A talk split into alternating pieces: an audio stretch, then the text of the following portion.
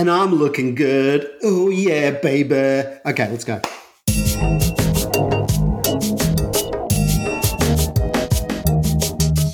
Welcome to The Writer and the Critic, a monthly podcast devoted mostly to books, reviews, and whatever else takes our fancy. I'm with my co host, Kirstyn McDermott, and this is episode 88. Oh, dear God, I'm not going to let you run them anymore. Why not? I just did it at the end, the silly voice, okay? Yeah. Okay. It's my plummy tones. And who How are you going, Kirstyn? I'm good. You haven't introduced yourself. Oh, who am I? Ian Mond. There you go. Uh, but I'm known well and far, you know. like- I like well and far. yeah. No one nearby, just everyone far away knows you well, and everyone nearby just runs. That's, that's yeah, story of my life. Story of your life. Oh, dear. I've Why didn't we do the podcast last week? It was something to do with me. I can't remember what my problem was. I don't. You never told Oh me. yes, no, I do. It was uh, it was double vaxing my kids. That was what it was. Ah, uh huh. So they're double vax now, My entire family is boosted or vaxxed in some protected against the new Omicron variant B75AX, or whatever the hell we're calling it now. Yeah, it's, it's either the sister, the cousin, the mother of Omicron. It just it, it gets confusing. But they, they, I mean, if you read the studies, kids aren't protected at all. Shut up. but but what's good though? I mean, look, touch wood and all that. But um, the schools the school's been pretty good. Uh, there's been cases, but it hasn't been terrible yet. it, you know, it's only taken a couple of, um, possibly speaking just for myself, but it's only taken a couple of other massive worldwide events for me to go, COVID, what? Is that still here? Yes. know, it's like, for those, for those who, who, who may not know, we've had serious, um, lethal flooding in our northern eastern states, so Queensland, lower Queensland, and northern New South Wales. Um, de- devastating, absolutely devastating floods. And then, of course, there's um, the war in Ukraine. So it seems like COVID is like, well, I'm still here. We're like, shut up, COVID. We have more important things. All right, I'll make a new variant then. Shut up, COVID. We still have more important things. Also, it's been pointed out by a few people to have two paradigm shifting events in the space of a couple of years, being COVID and the war in ah. Ukraine, is just it's it's it's all going I- fast forward. I well, and I I'm Unlike, unlike I'm- one of the book, unlike one of the books we're about to discuss, it's all going in fast forward. but because and let's let's not talk about disaster or tragedy or COVID. Not not to under diminish what's happened over the last month, but let's not talk about it too much. A, because this is not the sort of podcast we do, and B, because I might just start sobbing uncontrollably. That's not. Oh, that like maybe next month we could just have an episode of where we both just sob uncontrollably. I actually think there's a market for that. It's it's like related to um ASMR. or AS, yeah, exactly. And and people would just Really? No, no, no, no, no. I'm saying it's like it's in that space where I think people would just actually really like to have a podcast where for 90 minutes two people just sob and then they can sit at home and sob as well. Email us if you'd like us to do that. Is is that like there's a market for the woman who puts her farts in in, in, in bowls and not in in uh, yeah? Did you read that article? The woman who- No. who's got this fo- this followership and she she stores her farts in these glass um, Like uh, jars. jars. Yeah, sorry, yeah, glass jars, and and makes makes 40, 50,000 What quid. sends them to people? Yeah, and and she went to hospital because she over farted. I'm, I'm not making this story up. This is this is a this is a real thing. So, Ian, so I suppose Ian, I think I think we're living in the end times. Correct. If, the, if there's a market for farts in a jar, then there's a market for us crying uncontrollably for 90 minutes. Okay. However, that is not this podcast because we would need to prepare for that and be very hydrated. Do you know how she prepares for the farting in the jar? I don't know if I want to know. She eats apparently lots of Indian food beforehand, which is just that's that's in the article too. okay. That's there you go. Well, I yeah okay. Um, we were just going to leave that one on the table. Let's uh, let's move on to uh, the books. Neither of which have uh, jars or farts in them. Well, they might have jars. Whether anyway, I think they don't have jar farts. Oh my! I can't believe this is what we're talking about in the first few minutes of the podcast. the two books are The Wych Elm by Tana French and My Phantoms by Gwendoline Riley. Uh, um, so you chose uh, the Tana French, Yes. Wych Elm. Would you like to read the back of the cover thing? Blurb? Sure. So this is the cover copy from The Wych Elm. Toby is a happy-go-lucky charmer who's dodged a scrape at work and is celebrating with friends when the night takes a turn that will change his life. He surprises two burglars who beat him and leave him for dead. Struggling to recover from his injuries, beginning to understand that he And I'm looking good. again. Oh, yeah, He takes refuge in baby. Okay, let's go. Ancestral home to care for his dying uncle Hugo. Then a skull is found in the trunk of an elm tree in the garden, and as detectives close in, Toby is forced to face the possibility that his past may not be what he has always believed. The Wych Elm asks what we become and what we're capable of when we no longer know who we are.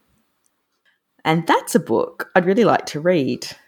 So, so can I caveat all this because we're possibly going to go to town on this book, and I want to caveat by saying that there is a strong uh, fan following for Tana French's work, and this is a standalone book. So I've not read Tana French before. This is my first exposure to her work. Um, but I also, obviously, I haven't read the Dublin Murders books. I think that's what it's called, the Dublin Murders, um, which is the series uh, that started many, many years ago. I think there's been seven. I think she's written about ten books, and there's been seven or eight in that series. I think I think there's six in the Okay. the Dublin Murder Squad series, uh, which I've not read either. Yeah, but I think we need a caveat because I could see people right now listening to this podcast going, "Oh yeah, but that's not one of her better ones. You should have read the one of the Dublin Murder Squad books instead because that's her really good stuff." And blah blah. And I can already hear that, and I sort of feel that because when I posted about this um, on Twitter and Facebook, people were already starting to send that message through, and I got, "Yeah, okay, all right, fair enough, um, understood." However, however, as with all the books we read, we are reviewing this book, and we're not reviewing the author as a whole. No, book we read is meant to be indicative of that author's oeuvre. True, true. But I do feel that if you're a big fan of an author like French who has a huge following, you, you this is the sort of thing you'll take personally and feel that we may be attacking her entire oeuvre, but we're not. You're right. We're only attacking this book. And yes, Attacking is a very strong well, word. okay. So, so again, the second caveat I would make before I go into the book is that I think actually it's, her writing is, I think, really not really good. I, I'm, you didn't think so clearly, That's, but I do. Damning. I, what? Don't put I words know. in my mouth. Well, you- well, Do I not s- set the Tana French army on me. I can, Should I can reflect see from your yourself. I think she's. I think. I think. I think. Okay, maybe it sounds patronising, and I pro- and I apologise in advance. But I, I think there's the, the quality of prose is high. There's. I Hmm. don't think. I don't think that's unquestionable. I just think. Oh my god! It took me three weeks to read this book. Three weeks now. Yeah, It is almost, almost as 220 many with me. Yeah. It felt it felt like, and part of I guess is reading it on the Kindle, so you don't have a a physical impression of your progress. I mean, it says you know percentage or pages or whatever, but it's not the same as holding a book and seeing how much you've read and how much you have left. And this book just honestly, every time I picked it up, it was like the infinite book. It's like, oh my god, there's like there's still as much to go. There's still as much to go as there was last time. It seems. So, can, can I say a few things about the Kindle because I read it on that too. Yeah. It's noted as being a 515 page book, but actually that's the hardcover length, as Mm-hmm. I've determined. And it's probably, if you had a paperback, it would be, if you had about 250 to 300 words, I'm, I'm sorry, it'd be closer to 700 to 800 pages because it is about nearly a quarter of a million words. Yeah, it is. Well, so it is, when, it is a long book. It's Yeah. not a short book. no, when, when when Kindle gave me the the reading time as being almost twelve hours, it was like, what? Surely not. Surely not. Yeah, at least, at least, at least. So it, it, it was a book that I just felt I can't be bothered reading at times. I, I- there were days I went without reading it because just Th- th- this would would I mean, if not, if her writing had been any less, um, I guess, like the, the, writing itself on a sentence level, any less engaging, I would have abandoned this book. I possibly would have abandoned it anyway if it wasn't a podcast book, just because it it just there was bits about it I I really liked. There was um, parts. I mean, her, her writing is beautiful. She has these wonderful turns of phrase. Her dialogue is just fantastic. You, can hear you can hear people speaking like this. It's not just dialogue on a page. You know, she, you, you can hear the um, you know the idiosyncrasies in their in their dialogue. That she she pays great attention to the way people speak differently in terms of their vocab and, and their sentence structure and so on. It, it's the dialogue's really lovely. You know, there's a lot of veracity to the dialogue um, which which I loved. And as I said, on a sentence level, the prose is really really evocative and engaging. But the story and the protagonists for me were, were not engaging.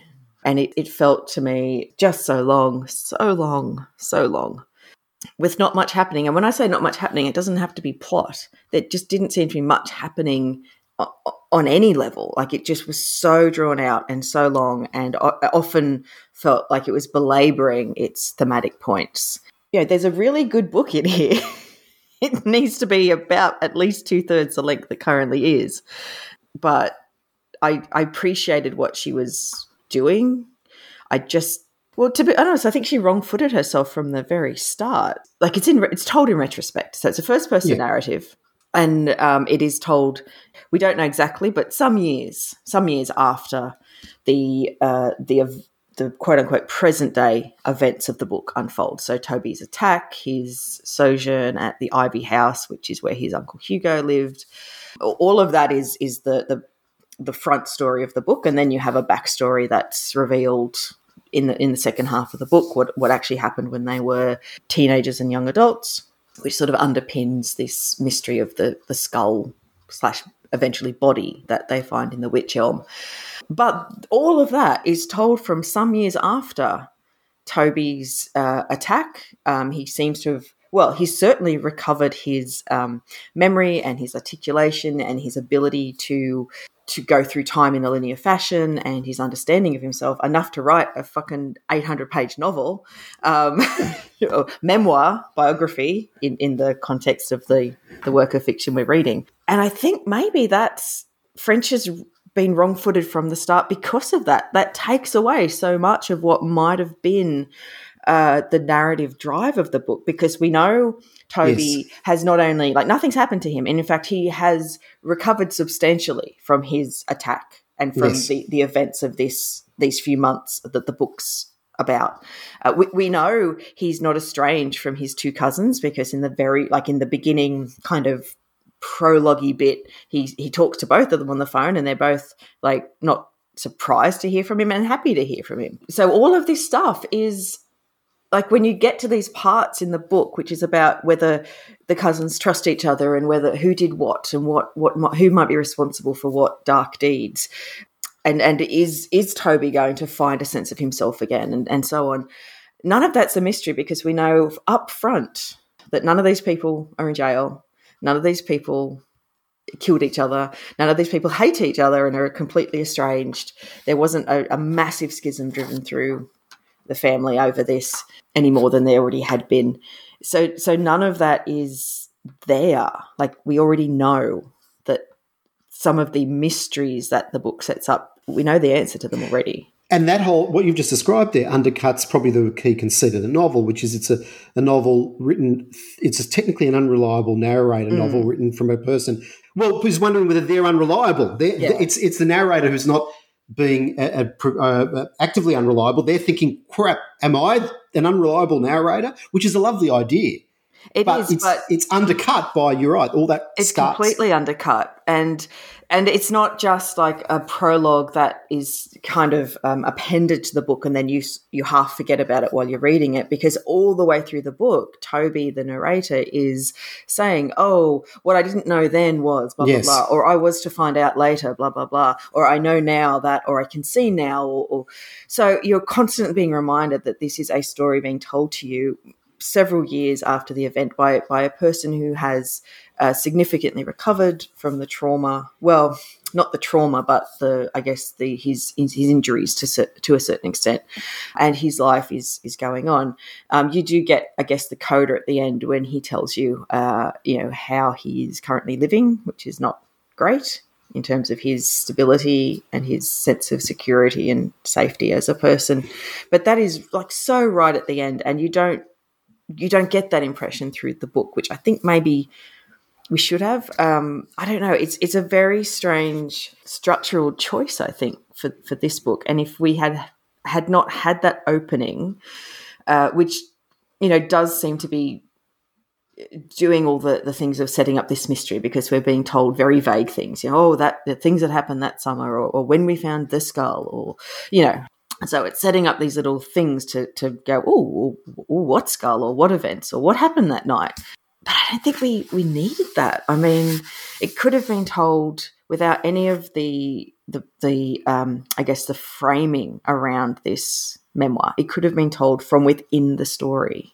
I also wonder whether we actually even needed the first third, which is the, the, essentially the lead up to Toby getting the shit kicked out of him. His house is robbed and uh, two, two, two people come in, burglars come in, and, and just uh, really badly hurt him. I mean, not yeah, not hospitalized you know, in a coma, almost yeah. died, very very significant injuries. And, and, when I was reading, I thought, oh, this is a really interesting slow burn of a novel, and I like how she's not getting to the core until very late. Like she's she's letting us slowly get to know Toby, and this is what's happened to him. And, that, and then as I as I started getting to the halfway mark, I thought did we actually ever why did we have that first third and the way french sort of tries to get around it is to is to link the skull in the tree to toby's paranoia about being attacked so, so and, and, and he's drawing re, uh, paranoid lines between the burglary and the skull with his cousins when it's clearly nonsensical. I mean, you're reading it knowing, well, that can't, there's no way his cousins would have been involved in the burglary because that would require planning at a level of a god, not, you know, to, to a fit. So it's clearly, and, and I get, and I get yeah. that that's possible what French is trying to do, but it goes on forever, you know? It does. It does. It, it's not until the last 30 uh, or 60 pages of the book that, that, that they, they, they sort of look at him and go, what? We couldn't have done that. I mean, what do you mean, Toby? And, and, and get- he knows that. And again, it always come, it comes back to that this is a story being told years after. And he yeah. will interject when I guess it suits the narrative to to, to uh, offer these um, little bon mots of, you know, well, I didn't understand then, but I know now, that kind of thing. But he won't do it at so many other times when he should have. I mean, there had to be another way to get Toby into the house looking after Hugo there had to be another way than than what they did because the whole point is that Toby's entitled. He's privileged. Yeah. He's got the luck of the Irish. Uh, you know, he's constantly falling on his feet. And the, the, entirety of this novel is to, by both literally mm. with hmm. baseball bats and uh, or whatever, and uh, and figuratively remove his feet, remove that his stability. I think it was a candlestick. It might have been. Well, I think he used a candlestick. yeah. But, but to remove, uh, but then it got used on him. But anyway, yeah, to remove that privilege and sense of entitlement. That's the whole point of the book. Gotcha. Understood. And I There's guess to question the idea of, of luck, like Toby thinks, yes. and this is how the book opens and it closes, is this idea that he believes he's just is and always has been a, a lucky person. And once this luck is taken away for him, what what does that make him? You know, and, and look, it, it does it quite well. And especially the cousins are quite good at they're some of their barbed, com- smoothly barbed comments. Um, you know, that you're not you're not you're not an inherently lucky person. You happen to be a straight white man who's quite wealthy, or at least you know in the upper stratas, and good looking, and good looking, and good looking, and that's and was, why, and was one of the popular kids at school. Yeah, you, were a popular kid. You were the popular kids at school. Uh, so when everything that was happening was happening, uh, you could easily turn a blind eye to it or just shrug it off mm. because it didn't really matter to your life, even though it was happening to yeah. us, the cousins. And, and and and I get all that and all that's there. But as you say, in between those moments, it's just a lot of nothing. Yeah. I actually didn't mind the genealogy stuff. Uh, although again, I thought I, Hugo and the genealogy. I, to be honest, again, I sort of, had... but it's pointless. What's it beyond giving Hugo something to do? I didn't get what it, what role it played. I mean, I must be missing something. Please explain. I, I, I don't know. I mean, um, maybe look. I know. I, I guess it's to do with the fact that you know. Um, so Toby is questioning who he is now because he's he's lost Oh, great swathes okay. of his memory, so he can't remember who who he is, what might have happened years ago. Obviously, this has come back at some point, or he's confident enough about it to to piece together what other people have told him, as well as his, bits of his own memory that has returned. Um, and Hugo's work is about digging into the past for people who who may not end up being who they thought. You know, I may not actually be the great great granddaughter of this man. I may actually be the great granddaughter of this other person. And what does that do if you're not actually descended from the family you thought you were? And and No, it's if family is important to you, you know, how, how do you define your sense of self? You know, that sort of thing. And and Hugo says that explicitly a couple of times. You know, part of like the work that he does, there's some sensitivity to it because sometimes he is going back to a person and going, well, actually, um, the woman you thought was your grandmother uh, maybe was your grandmother, but wasn't your mother's mother. Your mother was taken away from your actual grandmother at a very young age because your actual grandmother married out or didn't marry at all, had a baby out of wedlock, and this thing happened. So actually your your actual grandmother is this other woman who you've never known and maybe she's dead now so it you know hugo's work any genealogical work anyone who mucks around on ancestry.com and so on you know it has the ability to to upend your your sense of your, yourself if you tie very closely with who your family is and where you're descended from. Is that if that is a very strong part of who you think you are and that gets changed or taken away. So i think that's where the parallel is coming from with toby. So toby's sense of self is not coming from um, his family so much as his idea that he is this well two things. He thinks he's lucky and he also thinks he's a really nice guy like a really good person. And the book quite successfully sort of questions that all, all the way through yeah, just not engagingly No, and, and and part of the other issue, and I haven't got to the thing that really annoyed me, and I think it Mm. may be the same thing that annoys you, but we'll we'll see. Um, part of it is that it, it's also to me, well, she there's that unreliable narrator thing, and and, and and over time, Toby's wondering, shit, maybe did I kill him? I think his name. I've, I've even forgotten the name. Of uh, Dom, think Dom Dominic Dom Dominic. Did I kill Dominic? Is it my? um, Is it me? At no point did I ever believe that. no that I didn't him. ever believe I knew it was the cousins. I knew it was the cousins, at least one of them, but but I knew it was probably both of them Mm. in some way. And and again, it takes forever to finally get to that revelation that yes, the cousins are the ones that killed Dominic, because Dominic was an asshole who. uh, Well, here's the interesting thing, and this is one of the things I I thought Dom- pulled, I pulled the rug out from under this book, yeah, and unfortunately, because because I think what the book is saying by the end with all the emails that uh, Toby discovers that he has actually sent as a as a kid to to Dominic, I think what the book is saying is that actually no, Dominic wasn't a a, a vile potential rapist. He was still an asshole because like there's no disputing what he did to Leon, which was harass and assault Leon because he was gay um, in high school. But the idea is that okay, maybe he wasn't a potential rapist or or, or you know creep or anything to, to Susanna because he'd he'd received these emails from Toby, Someone who- he, who he thought was from Susanna, Yeah. saying, "Oh, actually, I, I really like you, and I really like this behavior that you're doing, and and uh, we should." keep this happening and in public i will you know act upset and won't like you and everything but i actually still want you to to essentially harass me and then potentially rape me um, Yeah. and so the idea is that and why you know i had no trouble believing dominic was this horrible person. I don't know why the book makes that apology and i don't know why like clearly it makes toby worse what toby did worse because and he didn't think he didn't know or he says he didn't know quite the extent of dominic's harassment of his cousin. Um, but certainly his this intervention for for a joke with sending this guy emails um, has obviously made that worse and, and possibly been almost completely responsible for I Dominic's think that's harassment. That Toby didn't kill Dominic, but potentially was the catalyst to, to his death. And therefore he is responsible. But yes, but I mean to do that you take away what Dominic did to Susanna. You know, you take that away and say actually he wouldn't have done any of that. He wasn't a rapist, he wasn't a, a serial harasser of women. And I don't know that you need to excuse that to try to make Toby worse. yeah, Because if the idea is that Toby is just blissfully unaware of, of you know people around him because he's in this bubble of privilege and luck, as he puts it. Um, why do you need him to have done the emails? Well, Isn't that also bad given- enough? Also, given you're about to do a thing which I just did not make sense to me, where he kills the police officer Rafferty, whose name I do remember. I don't think it made sense to Tana French either because she could, she couldn't come up with a reason for him to do it. She had to hand wave it. She had to hand wave it to say he said something to me then. I don't remember what it was. I still don't remember what it was. All I remember is I wanted to punch him as he was saying it, and then when he finished saying it, I did punch him, and that led to this. So, so, so let's, let's- so the way the way I tried to understand it was that this is this is going back to the reason why he was burgled. Well, this goes back to the burglary. It, Hmm. tr- his PTSD. He's f- traumatized. Yeah. Rafferty has said something that's triggered him at the end of the novel, and he's somehow because he's not f- that fit, Toby, and Rafferty's a you know fully fledged Yeah. fit cop. Somehow is able to kill him.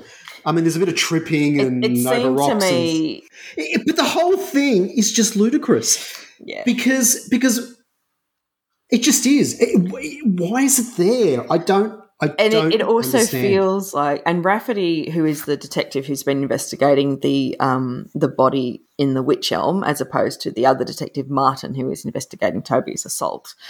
Um, Rafferty's been a fairly professional, a very professional detective. He's been doing his job. Yes, Um, I don't. That whole fight felt like I can get Toby's side of it and whatever triggered him. Okay, I don't. I don't believe that's how Rafferty would have handled that situation. yeah, he would have tried to disarm him, and He would have tried to d- Well, disarm well- him, um, get him in some kind of restraining Headlock, lock, which yeah, he would be yeah. trained to do.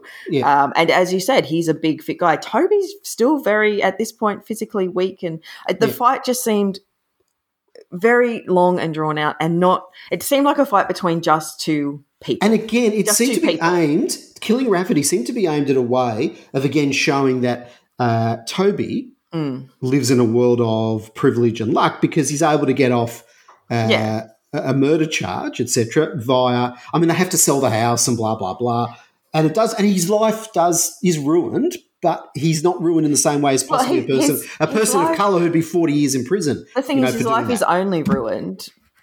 It's not ruined by his murder of Rafferty. It's ruined Yeah. it. Just it still goes back to that first break in and assault, which nearly killed him. The, the thing about Rafferty doesn't do anything because he gets off. He, he like he doesn't go to prison, uh, and he's Well, that's why I thought French was trying to make a point there that what that that, that privileged people are Mm. still going to find their way around the system, even if they're at their lowest ebb.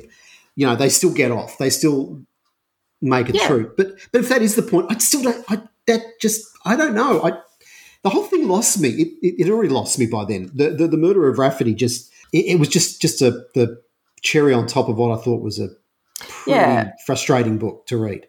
It, it was a frustrating book, and I guess the the murder of the detective at the end, what where that really irked me the most is so you've got again you've got this memoir written by a person many many years after the the primary events of this book have happened, and decades after the backstory event has happened. And he hasn't actually changed at all or recognized anything. Like it's been 800 pages of and so. Yeah. Like because by the end yeah. of it, he's still going. You know, oh, like he's he's the whole thing that, that that's changed is he doesn't see himself as lucky anymore, which he which he did, but he is still lucky. Like he's had all his legal bills paid. He's still got the wherewithal to to live and have a home, even though he's obviously got post traumatic stress disorder and he, he can't stay in one place for very long because as soon as it becomes too familiar, he has to leave for you know, psychological reasons. But you know, like his his family was there to support him and did support him. There was um, capital and assets within the family that could pay for his legal defense and his you know re- recovery as much as possible without bankrupting the family yep. like um you know no one's living on the street no one's living in a council flat now because they spent every literal last dollar they had trying to get their son cousin so on out of this Even his ex girlfriend sticks around for a bit, sends him letters until they Yeah. peter off. But you know, it's yeah you know, everything's so amicable. It's all he's, amicable. he's still really lucky Yeah. Know, he's still really. I mean, even after the assault, he's lucky that he has this place to go to. He's lucky that because he can't work, he's suddenly kicked out of his his flat because he can't, can't pay his rent or his mortgage. God, even his bo- even his boss, even his boss, once like- he's back, like like you know, there's this whole thing about since you've been gone, Toby. Our Twitter has just been, uh, yeah, you know, a couple of and and maybe that's the point of the book but it just felt it felt so long to get to no point at all there's like there doesn't seem to be a lot of personal growth for toby he's not very engaging as a character from the start and for me didn't never really became engaging i was more interested in the secondary characters around him Well, you know, he's well. One of the things is he's self-destructive. Well, he's going to dest- whether he's self-destructive that's debatable, but he's going because he's told us essentially. Yeah. We know it's all going to go downhill. Yeah. Yeah. So um, it's very hard to root for him because um, we know he's just going to keep. yeah And, he actually causes a lot of it himself. he does. He's going to keep He does. throwing grenades in his path. yeah And so, yeah, I, I, you think, oh, well, just fuck you, mate. Basically, it's that. Like, like I just, I just got tired of him. I got tired of him as a, as a character. I because I don't didn't get what he like. mm, Yeah, no, I, I didn't. I didn't. At the end of the book, it was just like, really.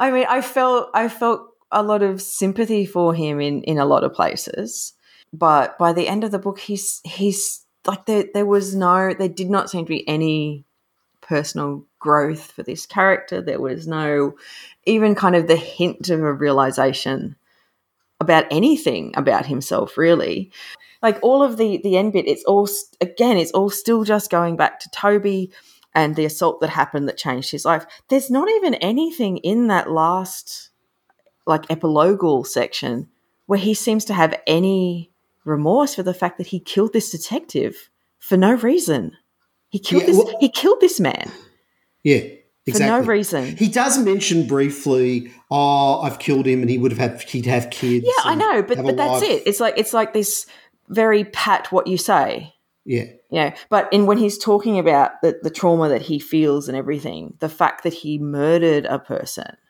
when he's spent a third of a novel agonizing over the fact that he may or may not have killed dominic and what kind of human being does that make him if he can kill someone he's just killed someone and it doesn't seem to affect him yeah. It's a very solipsistic. any like any more character. than the original assault affected him. It- and you'd think maybe that would put it in perspective. I almost died.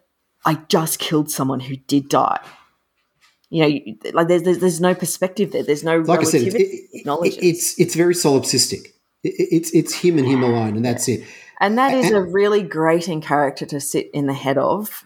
500 pages whatever it is. Yeah, it's with with no with no light at the end of the tunnel with no and I'm, it's not like i want him to have this fully redemptive arc but i want there to be some some change and there just was no change from beginning to end. And it comes back to again it, it feels like the book has has um, not cheated but just withheld too much. Because again this is about this is written by someone this is written by the person we see at the end of the book.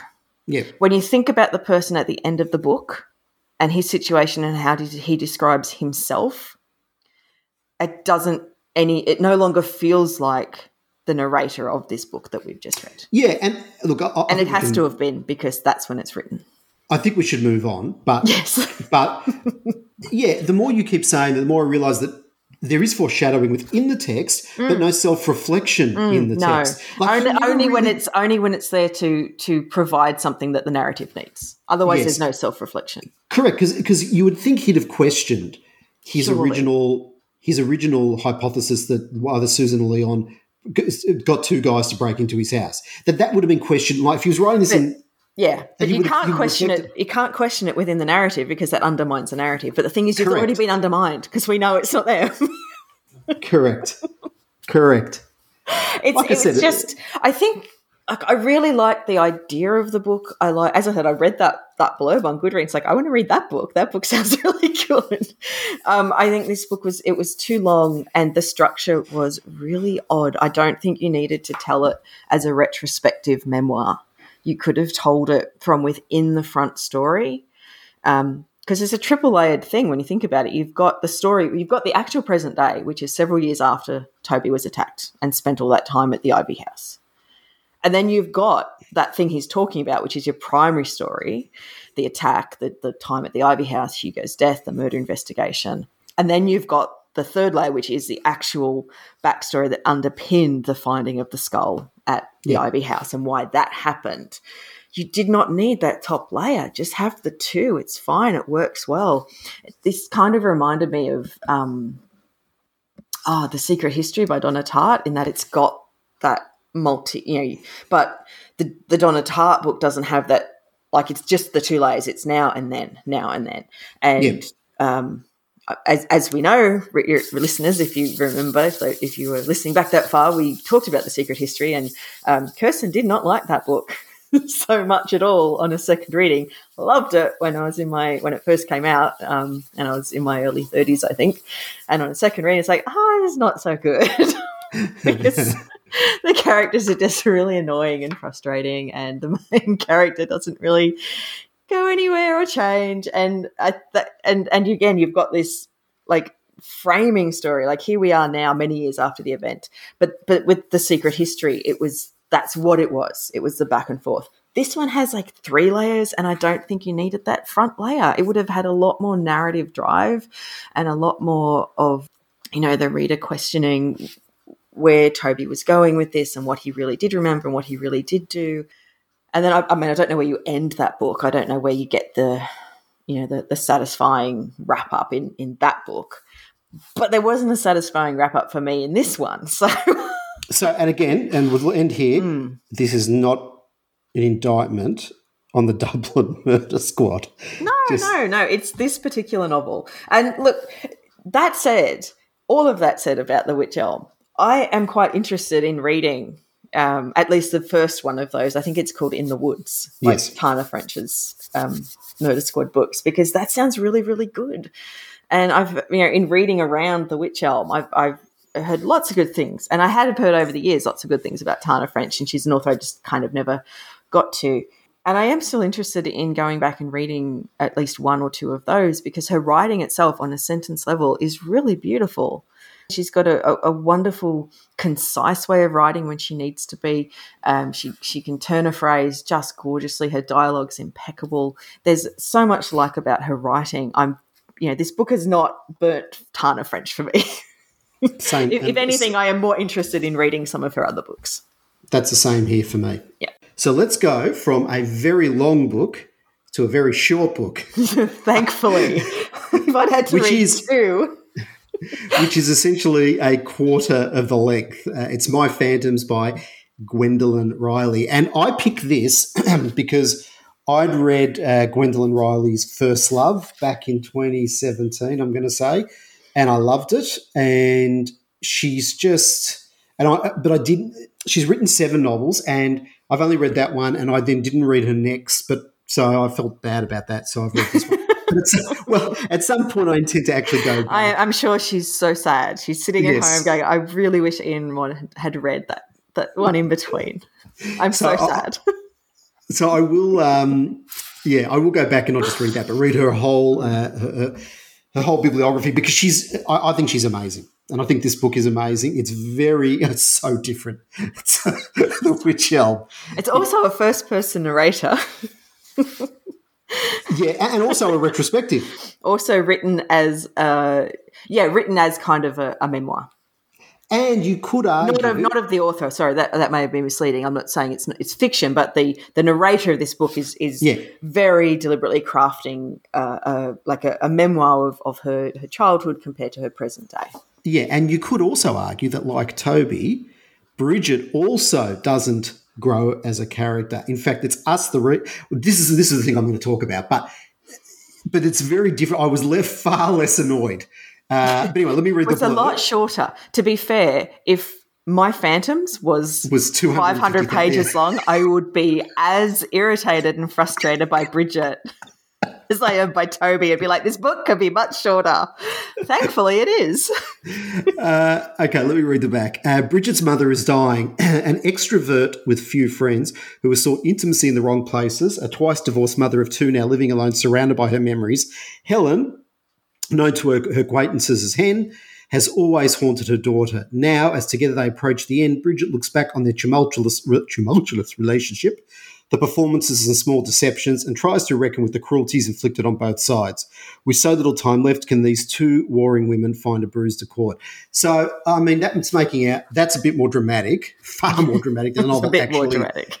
uh, the novel actually is because one of the one of the key elements is how passive aggressive both are. In, oh. in, in, in, it is it is it is a portrait of passive aggressiveness in it. Yeah. and again, if you and this is where Riley is so smart you're right. If this had been longer or you know double the length, you would just not be able to finish this book. I mean, part of I know, like it. It may seem, um, I guess, superficial. I think maybe to talk about the length, but um, it really isn't because it's it's a part of the element of crafting a story. You need yeah. to know the type, the length of work your particular story will support, and this story wouldn't support a longer novel. Like it is a short novel because that's what the story is. Um, so if you just wanted to pad it out for word count, it would destroy it. Yeah, yeah, and and, and what it would destroy is that that that passive aggressive relationship mm. between mother and daughter, which is the way it's written. You, you, it's so clever because you realise that Bridget is as much to blame as her mother for why the two of them they're two very different people, mm. but still why they can't seem to connect. And I actually found it an incredibly funny novel as well. I don't know if you yeah. Well, I would say bleakly funny, but yes. but uh, just like for example, they they would have these yearly birthday lunches, and and just. Yeah hearing uh, Bridget go on about all the miseries in her life, which she seems to enjoy talking. Sorry, Hen. Mm-hmm. Sorry, Hen, Helen. Hen, Hen, yeah. Hen, talking about all the miseries in her life, which she seems to get a lot out of. I mean, there's one great line about how she goes to a talk, and I think the speaker, his microphone doesn't work, and she loves it. You know, Helen. Oh yeah, yeah. She gets. She. I think she thrives on Schadenfreude. Yes, and and and just and it's I'm laughing. I was laughing out loud, partly also because Helen I shouldn't say too much, but let's just say this book resonated with me at a, at a family level, and I'm pretty mm. sure it will with a lot of others. That you, we, we all have a Helen somewhere in our lives, yeah. someone who really revels in when people are in a, in a bad way, but they themselves find it difficult to make connections because mm. probably they see the world in that way. But at the same time, what Riley does so well is that Bridget herself is no pure person. She, there's this bit, especially in the last third, where um, she's uh, Hen desperately wants to meet Bridget's boyfriend partner. And it's been years that they've mm. been together. It's not like they've been together for a couple of months, literally years. Mm. And Bridget will find any excuse for them not to come together. And when they do eventually come together, because I think uh, Helen has a new boyfriend. She just turns up at a doorstep. No, that's right. She just turns up. That's right. I need to right. go to the loo. If you don't let me into loo, I'm going to piss on your step. Yeah, it's yeah, it's again very funny. Um, and, and, and, you get this again, this this horribly passive aggressive bit from the boyfriend about who does this sort of uh, examination of her mother, mm. uh, hmm. Bridget's mother, which is just oh yeah, she's she's uh, she's all about her, her worries, isn't she? She's not. She's a very negative person. We, we think say that uh, Bridget's uh, partner is a, a, a, psychoanalyst, so yes, he's coming yeah. from a professional place. But but but it just it just you think Bridget, have you been fair to your mother? Is that yes? She clearly has flaws, but have you been fair? Mm. It's. I think Bridget is such a fascinating character. She's what what I liked about her, um, like as as I guess in, in terms of her her her personhood is she is she is so clear about her boundaries. She's so clear. Yeah. She oh, she has true. set her boundaries. Um, it's really refreshing to see, especially a female character or or or a woman who has such very clear and clearly thought out boundaries um, and honors them. Like she's just and when oh, her when her sister to the detriment of everything else, but yes, honors them in some occasions.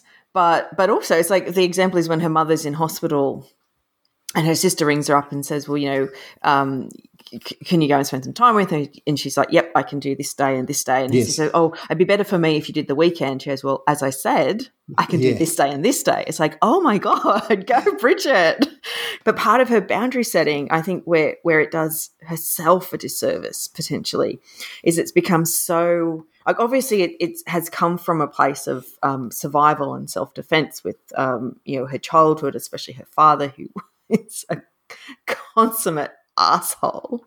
And we, some of us may have people in our families who are exactly the same way and just you know he's he's just one of these people who self-aggrandizes all the time and is obviously deeply deeply insecure about his own um, intelligence and education and social status so anyone who he perceives to be above him in any of that including his own child he's got to bring down um, and make fun of and, and and so on and he and he's awful. So I think like clearly Bridget's boundaries and boundary setting behavior and all of that has has come out of her childhood as a way to carve out a space for herself and for her own personal like development as as a human being. Um, and but as you say, she is often to her detriment to stick to them. But I think that's part of why she doesn't like she keeps her mother separate to her her partner. So her life with her partner is very separate to her mother. Her academic life is very separate. Like everything is is compartmentalized and has this very hard boundary around. It's so fascinating. It's so fascinating to read, and and she often isn't doesn't seem cognizant of what she's doing in that. She she can't really explain it herself why she keeps her mother separate to her partner, except in that very, I just like to keep my world separate. Um, like it's so interesting. It's so interesting. But isn't that that's the genius of the novel that she yeah. It, she isn't self-reflective in that way. She can't explain it, but mm. we can see it. Yeah, we can we can see it really clearly. And I look, I do. I'm a little less uh, rah rah rah about her boundary setting. I, I understand where you're coming from, but like when when her mother is ill, uh, mm. has, a, and she says, "No, I can't make those days." I'm not going, "Go, Bridget." I'm going. Mm, it's your mother. I, I, you drop yeah, everything, but, don't you? But it, don't you? well, well, you might for your mother. I would for my mother. But Bridget and her mother, they don't have that relationship. She yeah, only, they only see each other once a year on her mother's birthday. Ian, they're not close. yeah. I, yes, I, I hear you. I hear. You. Yeah, true you know like it's a different relationship and it's look it's not a relationship i think is particularly healthy um, and i think these two women have you know their their relationship has formed when you know the, the, daughters were born and were young children um, and then there was a divorce a very ugly divorce you know there's a whole bunch wrong but but yeah like at some point as adults you make the decision to either um, try to find a way through that relationship and try to find a way to mend some areas and build an adult relationship with your parents that is healthy and satisfying to everybody whatever that ends up looking like or or you don't and you just say that that person is not someone I really care to have in my life in that way. I'll see them on their birthday. I will do the obligatory daughter thing. But let's face it, if Hen wasn't Bridget's mother, she wouldn't have her in her life. Yes, but the book, but again, taking the view that this is a memoir written mm. after the fact, etc., there's an attempt here to understand her mother, uh, obviously, yeah. and so she cared enough. She has, she cares enough that she does want to try and understand what made her yeah. mother tick, and we, and to start to pick apart the the times they did get together mm. and you know, what, what was it? What, what, and she does keep going around in circles. And her yeah. mother is, the, it's the same thing. This negativity, this negativity um, yeah. that, that, that, that, keeps uh, dogging her mother that, that Bridget just simply can't deal with and can't swallow. Uh, just by, as an aside, what I loved is how polite this book is.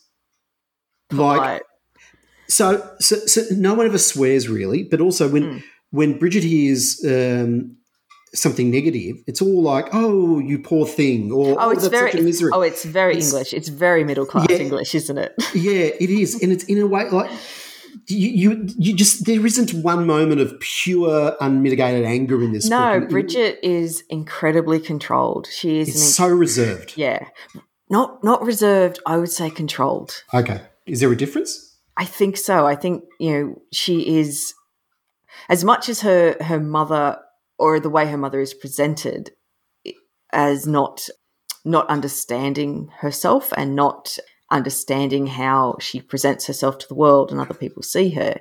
I think Bridget understands that too well. And Bridget is very controlled about how she presents herself, how she moves about the world, how she interacts with people, even to the writing of this memoir. She's she's very controlled. I think Re- reserved is it feels to me it's more a um, it feels like more a personality trait, someone who is you know d- doesn't um, not really through any any decision so much project themselves or, or force themselves on people. Whereas I think Bridget is just very very she controls every word she says, every you know even when she's having like she'll have a go at her mother to provoke her deliberately and she'll yeah. know she's doing it and she says i knew i shouldn't have said this but i i said it anyway you know because it was it gave me some satisfaction.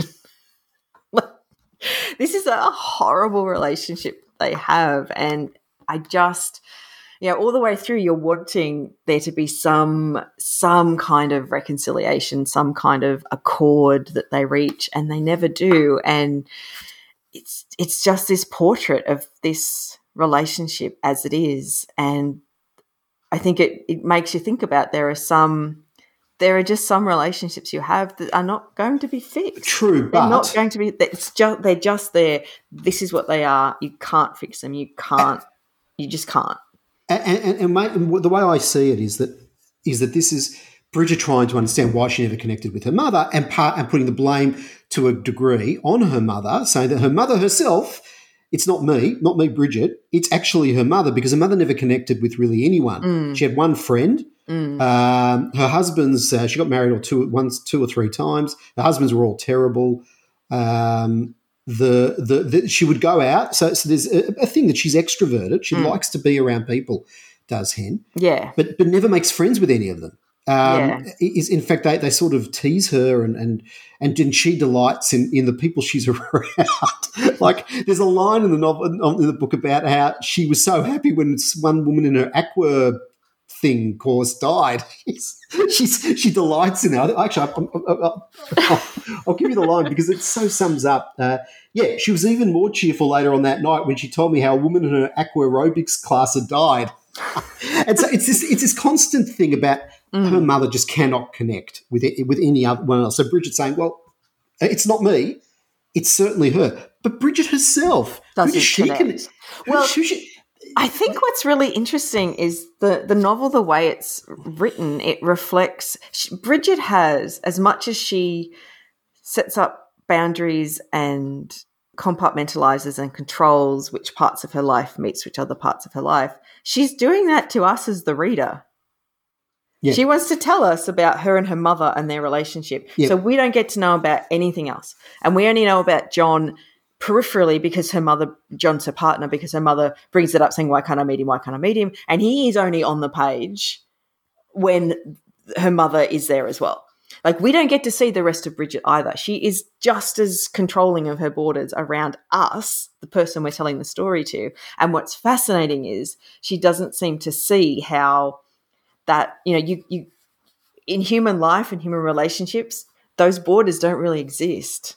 Like every part of your life bleeds into every part of your life and and parts of your life that you think are unrelated will influence these other relationships. Um, certainly her her relationship with her mother and father must influence her relationship with john but we don't get to really see that. No, and, we, and her relationship with her sister. Her, si- I her forgot sister as well. Yeah, good chunks of the novel I forgot. Not that the novel's mm. that long. I forgot that she had a sister. her sister literally only appears when the mother falls over or is ill in some way, because yeah. her sister is the one who actually takes most of the responsibility. Yeah, and, and has more of a relationship with her mother. But it, it's amazing how it's just she has. You're right. She's completely compartmentalized. Yeah. And, just, and I think and and what's really interesting with this book is Riley. She, she, it's not written in a way that you go, oh, well, that yeah, we should have been reminded that she had a sister. Yeah, yes. that's that's careless. Or why don't we see more of her and John? I'd like to see Bridget fleshed out more. This they're only just there when they need to be. Um, it's it's not bad writing. It's that is what Bridget is. Bridget compartmentalizes her life. She controls which parts touch other parts. She has circumscribed borders around relationships that she really doesn't. She doesn't care about her sister that much. They grew up without, you know, Bridget is a really, really interesting character, and she's one of these characters that you think um, when we when we talk about that old chestnut about likable characters. Yeah. Yep. Bridget is an incredibly likable character.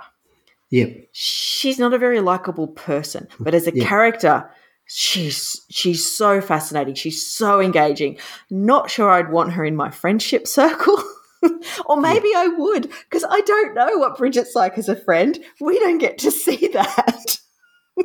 but she's so she's just the most fascinating character and the book has such cohesion in how she is presented and this construction of this woman who has had a very emotionally stunted childhood and that ironically she's married an analyst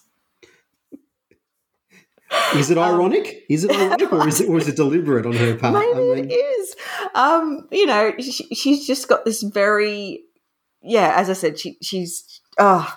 Well, you forget so, that she's an academic. And she's an academic, yeah. But you forget academic. that. I forgot it until it's she. not part of the. She, she nothing. She's like, here's a story about me and my mother. You don't get to see any of these other parts except how they may briefly come in and touch this story about me and my mother. And it's like, Bridget, that's not how life works. but she's just so comprehensively and unfalteringly written and and drawn that she's as I said, it doesn't feel like bad writing that you don't get these other bits fleshed out because that's not what Bridget's about.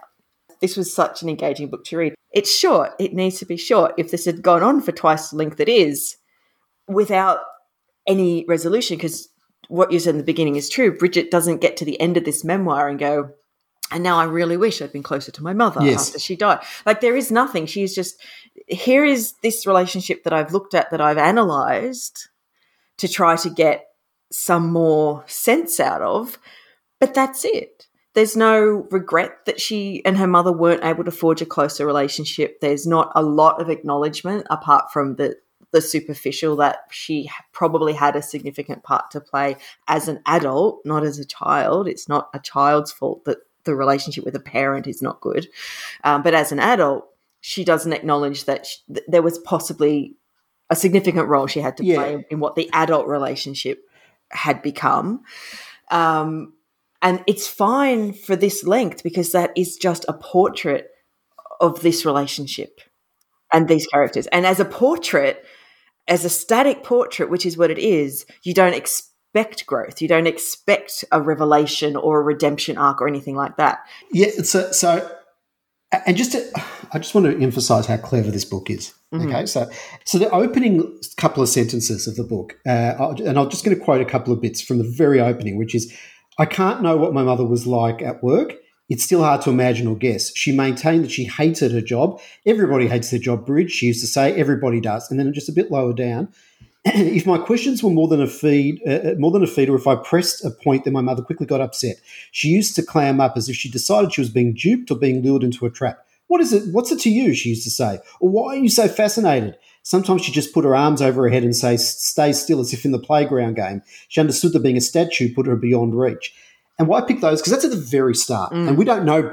Putting hen aside, we don't know Bridget yet. Yeah. And what we've come to understand is that that applies to Bridget as much as it applies to her mother. And in fact, what they share, because it's a book about a lack of connection, mm. what they share is that that inability to share. so, and it's just there. It's it's seeded at the very beginning. And you talked about prologues and all that mm. with uh, with The Witcher mm. and how that was clumsy and did, did, didn't help the book. This is just so subtle, and it's only when you've read the book you go, wait a moment, because that's what I did. Go back to the start. Go, but see. also, also we we are making we are making assumptions here. Right, and what's really interesting is like she has put us the reader yes. in a box. Yes. Very a different box, but otherwise similar structured to the box she keeps her mother in. Yes. We don't know what her relationship but, but, with John but, is like. We don't know what her working relationship She says, like. I would ask my mum questions yeah. and my mum would not answer them. And Yeah. and I have questions for Bridget, me, Ian Yeah. You do too. Yeah. And I'm pretty damn sure Bridget would not answer them. And and that's and that's But because you she's know- put up Yeah, but but what's really interesting is maybe we don't have the right to ask those questions because we're not her friend, we're not her partner. Like I'm saying, we are making these assumptions about Bridget based on what she is choosing to tell us, and so you're saying and she that- gets to make that choice. It's like I'm Okay. assuming her relationship with John must be very kind of a bit cold, and you know they don't have a lot of D and M's, but maybe their relationship is wonderful. Maybe she has a best friend who she has a really intimate relationship with. We don't know. We get to be in a box because she doesn't trust us any more than she does her mother. She has no desire to get closer to us as as as as people, as potential friends or significant. I get it. as she does with her mother. So we don't get any of that. Like it's. I mean, it's just really interesting. But, but that idea that she doesn't trust us, just like her mother didn't trust her. I mean, yeah, okay, I get you. I Yeah. just look. It is yes, you're right. I am making assumptions. You're right. That, that she might be But the what of the the, party. but that is what She this did- book it does. Like like because Yes. I'm making the same assumptions you are. But then I think about it and say, but it's but in, in the same way that we are thinking Bridget's perception of her mother based on one visit a year and some phone calls can't really be fair. Can't really be doing this woman justice.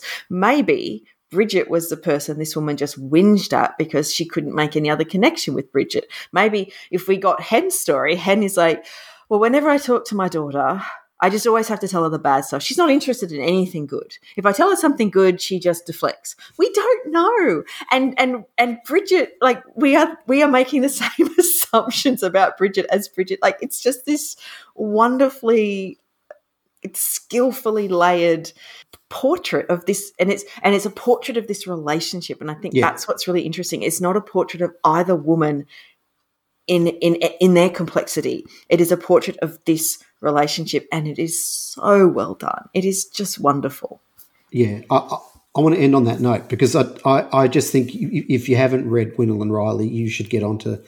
I'm speaking to the listeners now.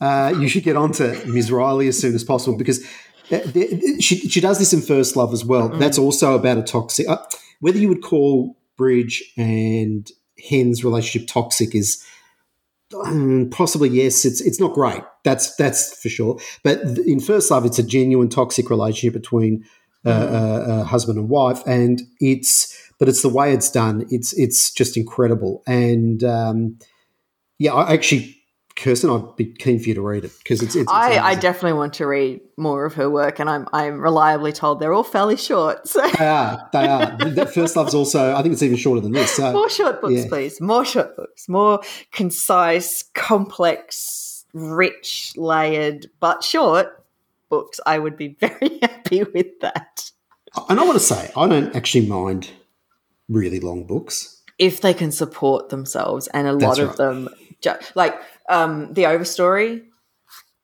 a huge book but so layered and dense in a way that was just engaging the whole way through and never felt like I was reading a doorstopper, which I was. I, I, I'll just go back again. You have you have a story that you want to tell. The, the length of the story is something you need to determine with great skill because it can't be too short, it can't be too long. It has to be you need the Goldilocks zone for your story, and you Yeah. need to be able to identify that as an author. And we've all read books that are just way too long for the story they're trying to tell. And we've possibly read books that we think, you know what, there could have been a little bit more put in here. There could be a little bit more, you know, fleshing out of this particular aspect, or we never we never saw that thing, and we really should have seen that thing. So, like, the length is an element that is, you know, it's it's important. It's important to consider. When you come across, when I come across, speaking as a non-writer, uh, when I come across uh, an author like Riley who is able to do it, I just sit there in awe. I'm just in complete. I just don't know how. It's a magic trick to me. Yeah, it's just just beautifully concise. She just and and look, part of it is like creating this character of Bridget, where as a reader you you understand uh, what Bridget is doing, and you you don't have you, you just you just don't have the desire to to know more about her relationship with John or to know more about her work at the uni, um, or a similar story could could be told where you you had scenes of her at the university with her colleagues, you, you could Yeah. have scenes of her with John at home talking about her mother and debriefing and all of that stuff, and it wouldn't be this book. It No. might be good, but it wouldn't be this book. But because of the way that it's written and so immediately crafted, we don't miss that as a reader because we don't expect it. And, and that's like it's subtle, but it's one of the great achievements of this book to to flag to your reader early on what they're not going to get, so they don't expect it and they don't miss it. Yeah, no, it's brilliant. Okay, let's let's finish up. Let us Um, finish up. So next episode is in April. The books we're going to be doing um, is Shit Cassandra Saw by Gwen E. Kirby, which I chose. Best title. And it is. It's a short story collection, I believe. they both Uh, are. oh, okay, cool. And I would haunt you if I could by Seán Padraic Birnie. So both short story collections, and Yes. I'm, I'm definitely looking forward to both of them. So uh, they're Oh, going to yes. be good. I, I I just want they better be interesting. That's hap- I'm happy with interesting, but um, no, I'm I'm looking forward to to both of those. Um, I love short stories. Listeners will know I love love love short stories. So And you've got and you just uh, got a couple published, which is nice. I think you got one published recently. Well, I I have had a short story published in the Dark magazine, um, which is one of my favorite markets. They they publish such and interesting the work. title of the story is the Shrine. is it the just just Shrine. Can I add the the, the No. definitive article? The definitive article does something different, especially with dark fiction. It's just Shrine. Okay. It's also the most recent story I've written. I only finished it last um, December, I think. Uh, although I started it in 2009 when I went back and looked at my records. It's a re- really long gap between start and finish. Wow. Okay. Thirteen years. Christ. I know. Yeah, okay. I know. I, I, I, I couldn't find the story back then, but I, I found it last year and I thought I must. And now I know what the story is. I will sit down and write it. And I did. So I'm really, And- really happy it's found a home. So, uh, Kirstyn, if you're okay, uh, you might want to put a link to it because I think you should. Okay, I will put a link to it in the show notes. Thank you, Ian. No problems. I give you, I give you permission. Uh, so please send feedback by commenting the website, writerandcritic.podbean.com. Send an email to writerandcritic at gmail.com, or you can follow us. And I am actually looking at the Twitter account at Yeah. Writer and Critic on Twitter. Yes, I am. Um, and sponsor us on Patreon if you can. We always uh, are in love with our Patreon sponsors. Um, I think they're just called was- patrons. Patrons, yeah, that's yeah, and that was terribly tortured what I just said then. Anywho, that's it for us. Uh, another month gone. I don't have much more to say, really. I mean, I could do a little tune if you want. We don't need to do that. That's fine. You did one at the beginning. It's all good. Goodbye, everyone. Happy See reading. Bye.